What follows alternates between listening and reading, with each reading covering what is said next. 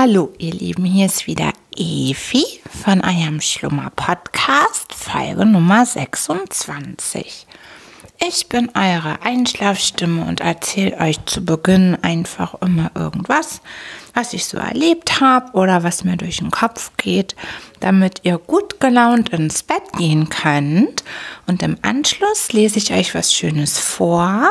Und das ist derzeit Huckleberry Finn. Das finde ich so cool. Ich habe auch total Bock, euch das weiter vorzulesen. Und würde heute gerne auch ein bisschen länger vorlesen und ein bisschen weniger quasseln, weil ich das Buch einfach toll finde. Und vielleicht könnt ihr dabei dann ja schön und gut einschlafen. Tja, ihr Lieben, was war los? Wir haben Pfingsten, es ist langes Wochenende. Am Freitag hatte ich auch noch mal wieder frei.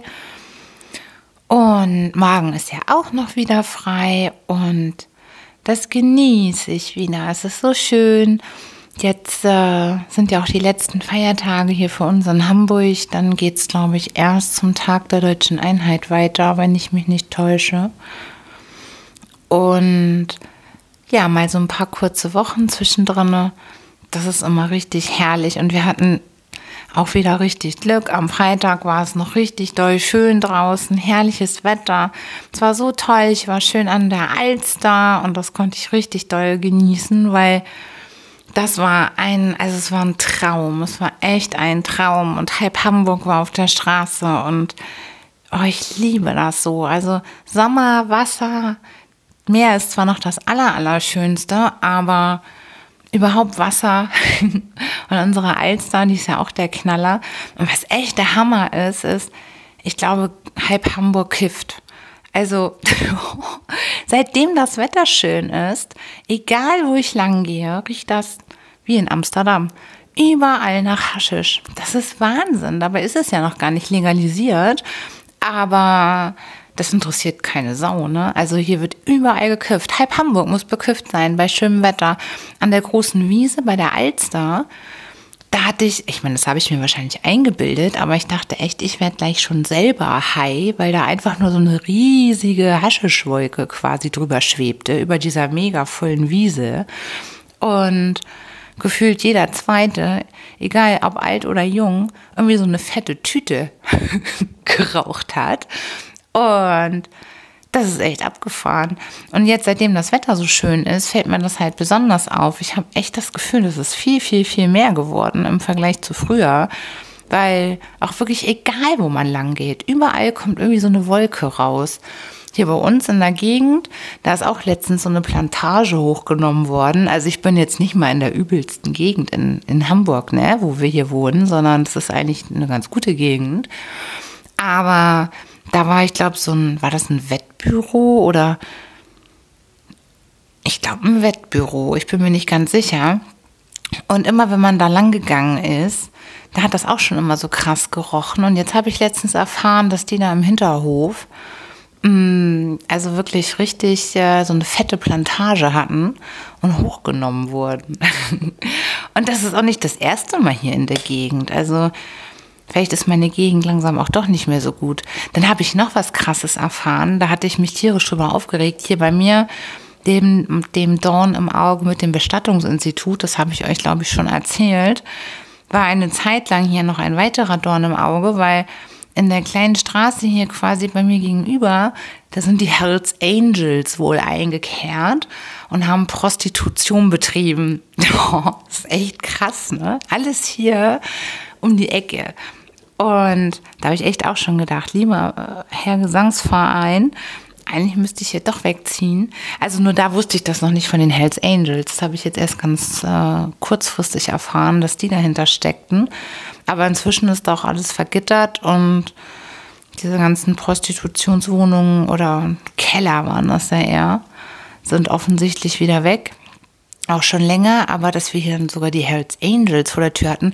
Aber da hat sie auch erstmal richtig nach Haschisch gerochen. Ne? Also das war richtig krass.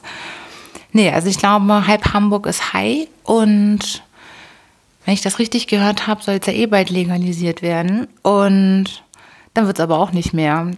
es ist ja schon quasi so, als wäre alles frei. Ist echt der Knaller. Ja, und ansonsten war diese Woche tatsächlich mal gar nicht so viel los. Mm, eine lustige Sache ist passiert. Und zwar haben von mehreren meiner Freundinnen alle ihre Kerle Männergrippe. Und ich musste so lachen, weil ich habe im Grunde genommen fast zeitgleich oder parallel die ganzen Nachrichten von meinen, meinen Freundinnen bekommen. Und die sind halt wirklich am Ende ihrer Nervenkraft gewesen und kurz vorm Amoklauf und alle mit der gleichen Botschaft. Ja und so und ja, eigentlich ist alles gut, aber weißt du was? Mein Kerl ist krank. und die Beschreibungen teilweise waren so göttlich. Ich musste so lachen, weil, naja, ich glaube, jeder jeder kennt das. Es ist schwer, euch Männer, Entschuldigung, aber ich muss das wirklich so sagen, auszuhalten, wenn ihr erkältet seid. Das ist äh, gerade für uns Frauen die, auch die Hölle auf Erden, weil es für euch ja auch die Hölle auf Erden ist. Und das ist so abgefahren. Ich meine, Männer können die krassesten Verletzungen haben schwer krank sein, Herzkatheter, egal, ich rauche eine und was weiß ich was alles. Ich mache mal schon gleich wieder Sport. Mega unvernünftig. Aber bei einer Erkältung, Schnupfen und Husten geht nichts mehr. Nichts. Es geht absolut nichts. Und das Leiden, das ist so unfassbar hoch, die Gesichter, das ist schon immer so geil. Und vor allem das Gemeine ist, letzten Endes müsste, müssten wir Frauen ja sowas wie Mitgefühl empfinden, aber das Gegenteil passiert dann ja auch noch. Das macht einen dann chronisch aggressiv, weil man auch überhaupt keine Bereitschaft mehr hat, dann jetzt auch noch einen Tee zu kochen oder irgendwas anderes. Also man macht das zwar schon, aber es macht einen halt chronisch aggressiv. Und das ist, ich glaube, ich habe noch nie in meinem Leben einen Mann kennengelernt, wo es nicht so ist. Und naja, und ich habe ja nun auch ein männliches Kind, nämlich einen Sohn. Und ich kann das also auch aus Muttersicht nur bestätigen. Es muss irgendwas Genetisches sein. Also, weil wenn Erkältung ist, Halleluja, ne? Also dann Holland in Not, geht nichts mehr. Oh Gott, herrlich, das war so witzig. Alle gleichzeitig, also ihr Lieben, ich fühle mit euch. Und naja, mit euch natürlich auch, ihr lieben Männer, dass ihr schnell wieder gesund werdet. Und naja, und für eure Freundinnen hoffe ich das auch, damit die Nerven nicht mehr so blank liegen. Am geilsten ist echt immer der Gesichtsausdruck. Oh, ich kann das gar nicht nachmachen. Also jetzt habe ich leider kein Video, wo man schön das nachmachen könnte. Und per Stimme ist es mir gerade ein Rätsel, wie ich das nachmachen könnte. Aber es ist echt immer wieder ein Fest. Oh, war ja. Naja, und dann war noch total schön, da wollte ich mich bedanken, weil im Moment so schön viel Post von euch kommt und das müsst ihr unbedingt genauso weitermachen, weil ich das so gerne Interaktion mag und das so toll finde, wenn ich euch kennenlernen darf und von euch Rückmeldungen bekomme. Das macht mich immer total happy. Und diese Woche habe ich richtig viel Post bekommen und zu meiner letzten Folge ein Feedback. Das kommt in der nächsten Folge aber erst, weil ich da den zweiten Teil Dating-App habe, habe ich ja gesagt, ich teste das zwei Wochen und dann sage ich euch mal Bescheid, was mein Resümee ist. Und da habe ich aber schön Input bekommen und dann, äh, ja, einfach auch ansonsten wieder so herzliche und liebe E-Mails. Und ich freue mich darüber mal ganz doll. Also müsst ihr unbedingt, unbedingt weitermachen. ja, dann habe ich noch was in eigener Sache. Und zwar, falls ihr mich auch über iTunes hört, ne, wäre das super, super cool, wenn ihr mir dort mal eine Bewertung hinterlassen könntet, weil es ist halt so, je mehr Bewertungen man hat, also gute Bewertungen, desto leichter kann man dann auch gefunden werden. Und ja, ich wünsche mir halt, dass äh, ja einfach noch mehr auch den Podcast finden können und da würdet ihr mir total helfen und ich würde mich auch mega freuen, wenn ihr mir dann eine Rezension hinterlasst. Und das geht ganz einfach. Also da, da geht man in diesen Bewertungsbereich unter Rezensionen und dann kann man da die Sterne antickern und einen kleinen Text schreiben. Und wenn ihr das für mich machen könntet, oh, wäre ich euch richtig dankbar. Das wäre total cool, weil ja, ich würde mich total freuen, wenn da noch ein paar Bewertungen dazukommen. Tja, ihr Lieben, ansonsten mache ich es jetzt heute tatsächlich mal ein bisschen kürzer, weil ich habe richtig Bock auf Huckleberry. Und vielleicht schiebe ich euch noch mal eine reine Quasselfolge noch mal mit rein unter der Woche oder vielleicht auch morgen. Mal schauen, weil das jetzt heute so kurz ist. Aber so richtig viel fällt mir auch nämlich gar nicht ein. Und vor allem bin ich in meinen Gedanken schon hier selber bei Huckleberry. Ich habe voll Bock, das weiterzulesen. Und so, deshalb mache ich das jetzt nämlich auch. So, und da wünsche ich euch jetzt nämlich schon mal eine gute Nacht und schlaft schön und träumt was Schönes. Und dann geht es jetzt nämlich weiter mit Huckleberry. Als Tom und ich oben auf dem Hügel ankamen, konnten wir gerade ins Dorf hinuntersehen und da blinkten noch drei oder vier Lichter, wahrscheinlich bei Kranken. Über uns blitzten die Sterne und drunten zog der Mississippi dahin, so breit und ohne Laut. Es war großartig. Wir rannten dann auf der anderen Seite den Hügel hinunter und fanden Joe Harper und Ben Rogers und noch ein paar Jungens, die auf uns warteten. Ein Boot wurde losgemacht und wir ruderten den Fluss hinunter bis dahin, wo der große Einschnitt im Ufer ist. Dort legten wir an. Wir kletterten auf ein dichtes Buschwerk zu, und nun ließ Tom uns alle schwören, das Geheimnis nicht zu verraten, und zeigte uns ein Loch im Hügel. Wir steckten die Lichter an und krochen auf Händen und Knien hinein. So ging es ungefähr 200 Meter in einem engen Gange fort, bis sich die Höhle auftat. Tom tastete an den Wänden der Höhle umher und verschwand auf einmal unter einem Felsen, wo niemand eine Öffnung vermutet hatte. Wir folgten ihm durch einen schmalen Gang, bis wir in einen Raum gelangten, ungefähr wie ein Zimmer, nur etwas kalt, feucht und dumpfig. Und da blieben wir dann. Tom hielt nun eine feierliche Ansprache und sagte Hier wollen wir also eine Räuberbande gründen und sie Tom Sawyers Bande nennen. Jeder Mann, der beitreten will, muss einen Eid schwören und seinen Namen mit Blut unterschreiben. Alle waren dazu bereit, und so zog Tom einen Bogen Papier aus der Tasche, auf den er einen furchtbaren Eid geschrieben hatte, den er uns jetzt vorlas. Darin stand, dass jeder Junge treu zur Bande halten müsse und niemals deren Geheimnisse verraten dürfe bei Todesstrafe. Wenn irgendjemand irgendeinem von uns irgendetwas zu leid täte, müsse einer das Racheamt übernehmen, den man dazu erwähle, und er dürfe nicht essen und nicht schlafen, ehe er den Beleidiger und seine ganze Familie getötet und allen ein blutiges Kreuz in die Brust geritzt habe, was das Zeichen der Bande sein solle.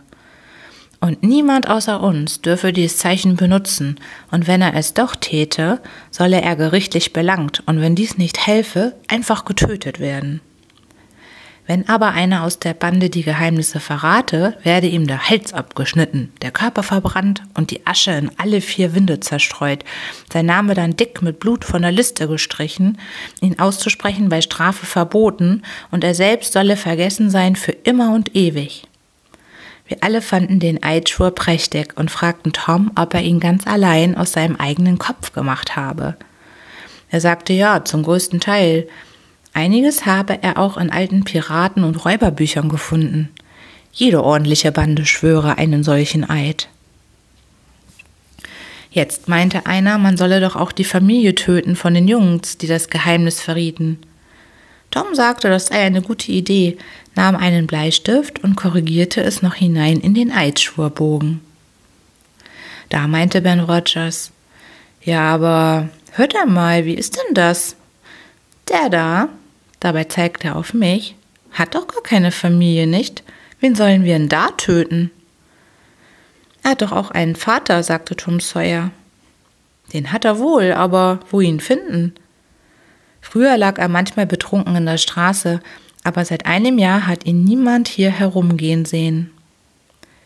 Nun berieten sie hin und her und hätten mich beinahe ausgestoßen, denn jeder, so sagte sie, müsse jemanden zum Töten haben, was dem einen recht sei, dem anderen billig. Und so saßen sie und überlegten, und ich heulte beinahe, so schämte ich mich. Da fiel mir plötzlich Miss Watson ein, und ich bot ihnen die zum Töten an. Das leuchtete ihnen ein, und alle riefen, das geht, die ist recht dazu, Hack kann eintreten. Dann nahmen wir Stecknadeln, stachen uns in die Finger und unterzeichneten unseren Namen mit unserem Herzblut, wie Tom sagte. Nun, meinte jetzt Ben Rogers, auf was soll unsere Bande sich hauptsächlich verlegen? Auf weiter nichts, versetzte Tom, als Raub und Mord und Totschlag. Wen sollen wir denn berauben? Häuser oder Vieh oder. Unsinn, schrie Tom. Das nennt man Diebsen und Stehlen, nicht Rauben und Plündern. Wir wollen keine Diebe sein, sondern Räuber. Das ist viel vornehmer. Räuber und Wegelagerer. Wir überfallen die Postkutschen und Wagen auf der Landstraße mit Masken vor dem Gesicht und schlagen die Leute tot und nehmen ihnen Uhren und Geld ab. Müssen wir immer alle tothauen? Gewiss, das ist am einfachsten. Ich habe es auch schon anders gelesen, aber gewöhnlich machen sie es so.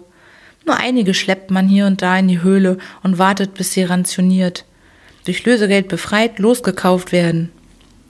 Rationiert? Was ist denn das?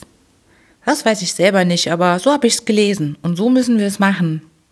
Haha, das können wir ja nicht, wenn wir nicht wissen, was es ist. Ei zum Henker, wir müssen es eben. Habe ich dir nicht gesagt, dass ich es gelesen habe? Willst du es anders machen, als es in den Büchern steht und alles untereinander bringen? Oh, du hast gut reden, Tom Sawyer. Aber wie in der Welt sollen wir die Burschen rationieren, wenn wir nicht wissen, wie man es macht? Das möchte ich wissen. Wie zum Beispiel, denkst du es dir eigentlich? Hm, ich weiß nicht, aber ich denke, wenn wir sie behalten, bis sie rationiert sind, so wird das heißen, bis sie tot sind. Das lässt sich hören, das begreife ich, aber warum hast du das nicht gleich gesagt? Natürlich behalten wir sie, bis sie zum Tode rationiert sind. Sie werden uns aber genug zu schaffen machen, uns alles wegfressen und dabei immer auskneifen wollen. Wie du schwatzt, Ben. Wie können sie auskneifen, wenn einer immer Wache steht, der bereit ist, sie niederzuschießen, wenn einer nur den Finger krumm macht? Einer, der Wache steht? Das ist gut. Das freut mich. Also soll einer die ganze Nacht dastehen, ohne zu schlafen und sie bewachen? Das ist eine grässliche Dummheit. Warum nimmt man nicht sofort einen Knüttel und rationiert sie, sobald sie hinterherkommen? Weil so nicht in den Büchern steht. Darum. Ich frag dich, Ben Rogers, willst du alles den Regeln nach tun oder nicht?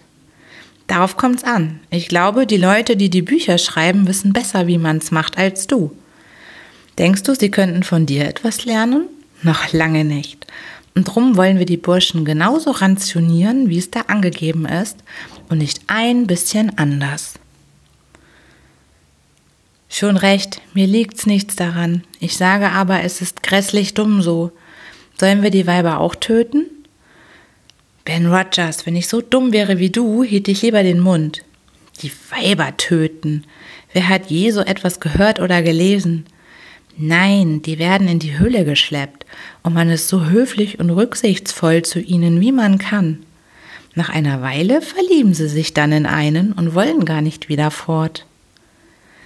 Gut, damit bin ich einverstanden. Ich für meinen Teil aber danke. Bald werden wir die ganze Höhle voll Weiber haben und voll Kerle, die aufs Rationieren warten, sodass am Ende kein Platz mehr für die Räuber da sein wird. Ich sehe es schon kommen. Aber mach nur weiter, Tom. Ich bin schon still. Der kleine Tommy Barnes war inzwischen eingeschlafen, als sie ihn weckten, fürchtete er sich und weinte und wollte zu seiner Mama und gar kein Räuber mehr sein. Da neckten sie ihn alle und hießen ihn Mamakind. Das machte ihn ganz wild und er schrie, nun wolle er auch alles sagen und alle Geheimnisse verraten. Da gab ihm Tom fünf Cent um ihn stille zu machen und sagte, nun gingen wir alle nach Hause und kämen nächste Woche wieder zusammen und dann wollten wir ein paar Leute berauben und töten. Ben Rogers sagte, er könne nicht viel loskommen, nur an Sonntagen und wollte deshalb gleich nächsten Sonntag anfangen. Aber die anderen Jungs meinten, am Sonntag schicke sich so etwas gar nicht und so ließen wir es sein. Sie machten aus, so bald wie möglich wieder zusammenzukommen und dann einen Tag zu bestimmen. Hierauf wählten wir noch Tom Sawyer zum Hauptmann und Joe Harper zum Unterhauptmann der Bande und brachen dann nach Hause auf. Ich kletterte wieder aufs Schuppendach und von da in meine Kammer, gerade als es anfing, Tag zu werden. Meine neuen Kleider waren furchtbar schmutzig und voller Lehm, und ich war hundemüde.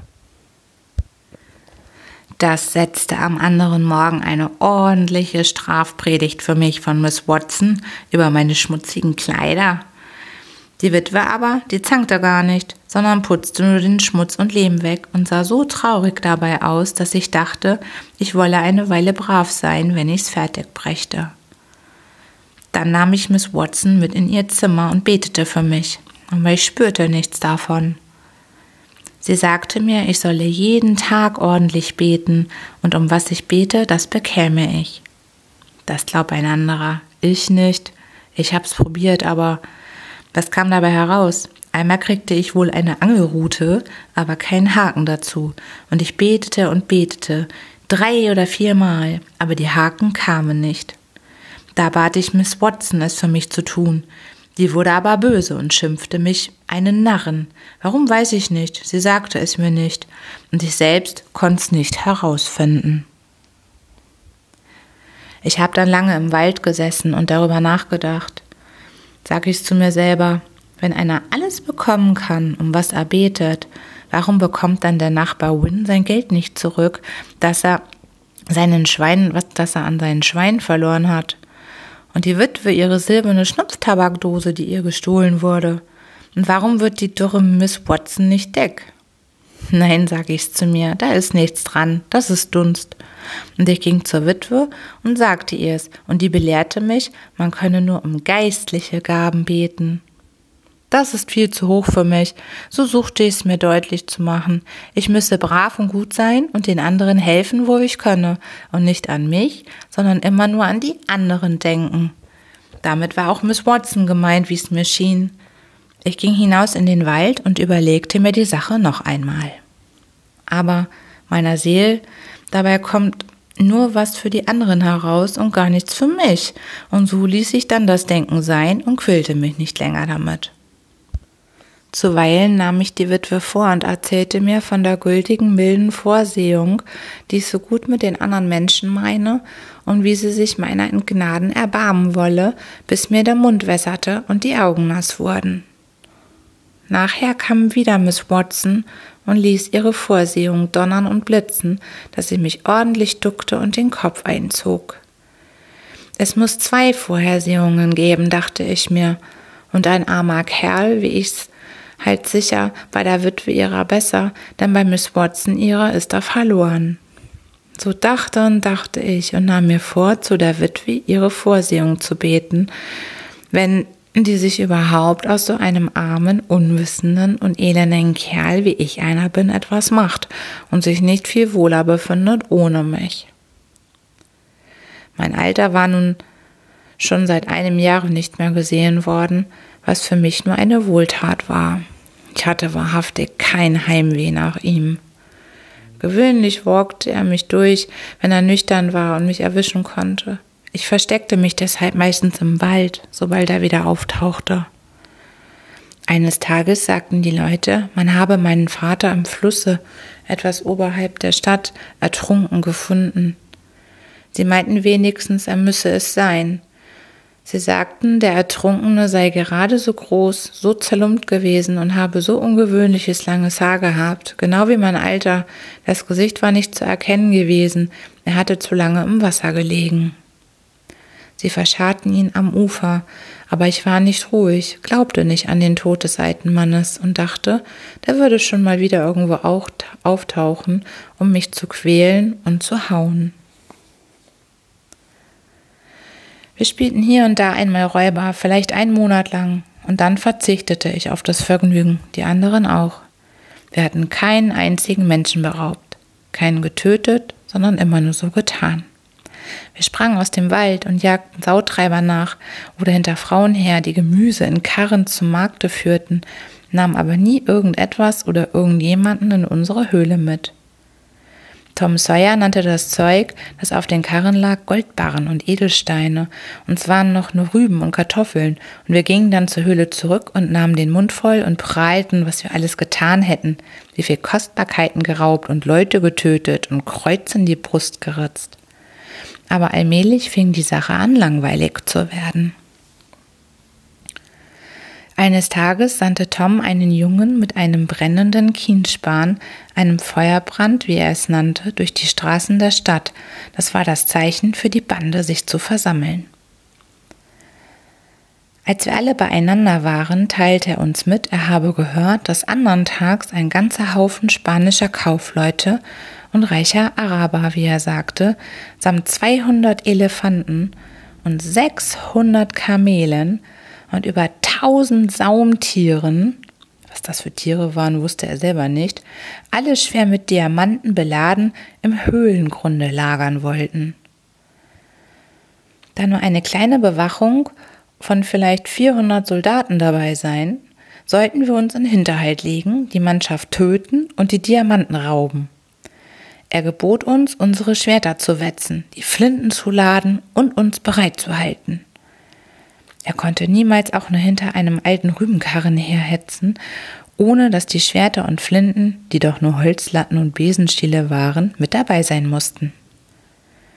Ich für meinen Teil glaubte nun nicht, dass wir es mit einem solchen Haufen Spanier und Araber aufnehmen könnten, hatte aber große Lust, die Kamele und Elefanten zu sehen. Ich stellte mich also am Sonnabend zur bestimmten Stunde ein und legte mich mit im Hinterhalt. Tom kommandierte und wir brachen los, stürmten aus dem Wald und rannten die Hügel hinunter. Mit den Spaniern, den Arabern, Kamelen, Elefanten aber war es Essig. Nur eine Sonntagsschulklasse hatte einen Ausflug gemacht und sich im Gras gelagert und noch dazu nicht als die allerkleinsten Mädchen. Wir jagten sie auf und rannten runter die Kinder her, eroberten aber nur etwas Eingemachtes und ein paar Stückchen Kuchen. Ben griff nach einer Puppe und Joe nach einem Gesangsbuch. Aber als die Lehrerin kam, warfen wir die Sachen weg und rannten davon. Diamanten hatte ich ebenso wenig gesehen und sagte das Tom auch. Es seien doch massenhaft da gewesen, erwiderte er. Desgleichen Araber und Kamele und alles. Warum haben wir es denn aber nicht gesehen? fragte ich. Er sagte, wenn ich kein solcher Dummkopf wäre und ein Buch gelesen hätte, das Dom Quixote oder ähnlich hieß, so wüsste ich warum, ohne ihn zu fragen. Er sagte, es sei alles nur Zauberei gewesen. Es wären hunderte von Soldaten und Elefanten und Schätze dort gewesen, aber wir hätten mächtige Feinde, Zauberer, die uns zum Trotz alles in eine Kleinkind-Sonntagsschule verwandelt hätten. Darauf meinte ich, das sei alles ganz schön, dann sollten wir einmal ordentlich gegen die Zauberer losgehen. Tom Sawyer sagte, ich sei ein Esel. So ein Zauberer, sagte er, würde ein ganzes Heer von Geistern zu Hilfe rufen, und die würden dich in Stücke hauen, ehe du Amen sagen könntest. Die sind so groß wie Bäume und so dick wie Kirchtürme. Gut, sagte ich, lass uns doch ein paar Geister nehmen, die uns helfen, dann wollen wir die anderen schon zwingen. Wie willst du die denn bekommen? Das weiß ich nicht. Wie kriegen wir sie denn? Die? Ha, ganz einfach. Die reiben eine alte Blechlampe oder einen eisernen Ring. Und dann kommen die Geister angesaust mit Donner und Blitz und Rauch. Und was man ihnen befiehlt, das tun sie. Es ist ihnen eine Kleinigkeit, einen Kirchturm aus der Erde zu reißen und ihn dem nächsten Besten um den Kopf zu hauen. Wer befiehlt ihnen denn? Nun, der Zauberer, der die Lampe oder den Ring reibt, und sie müssen tun, was er sagt. Wenn er ihnen sagt, sie sollen einen Palast bauen, 40 Meilen lang und ganz aus Diamanten und ihn mit Brustzucker und Hustenleder oder irgendetwas füllen und dann die Tochter vom Kaiser von China holen und heiraten und Gott, was weiß ich noch, sie müssen alles tun.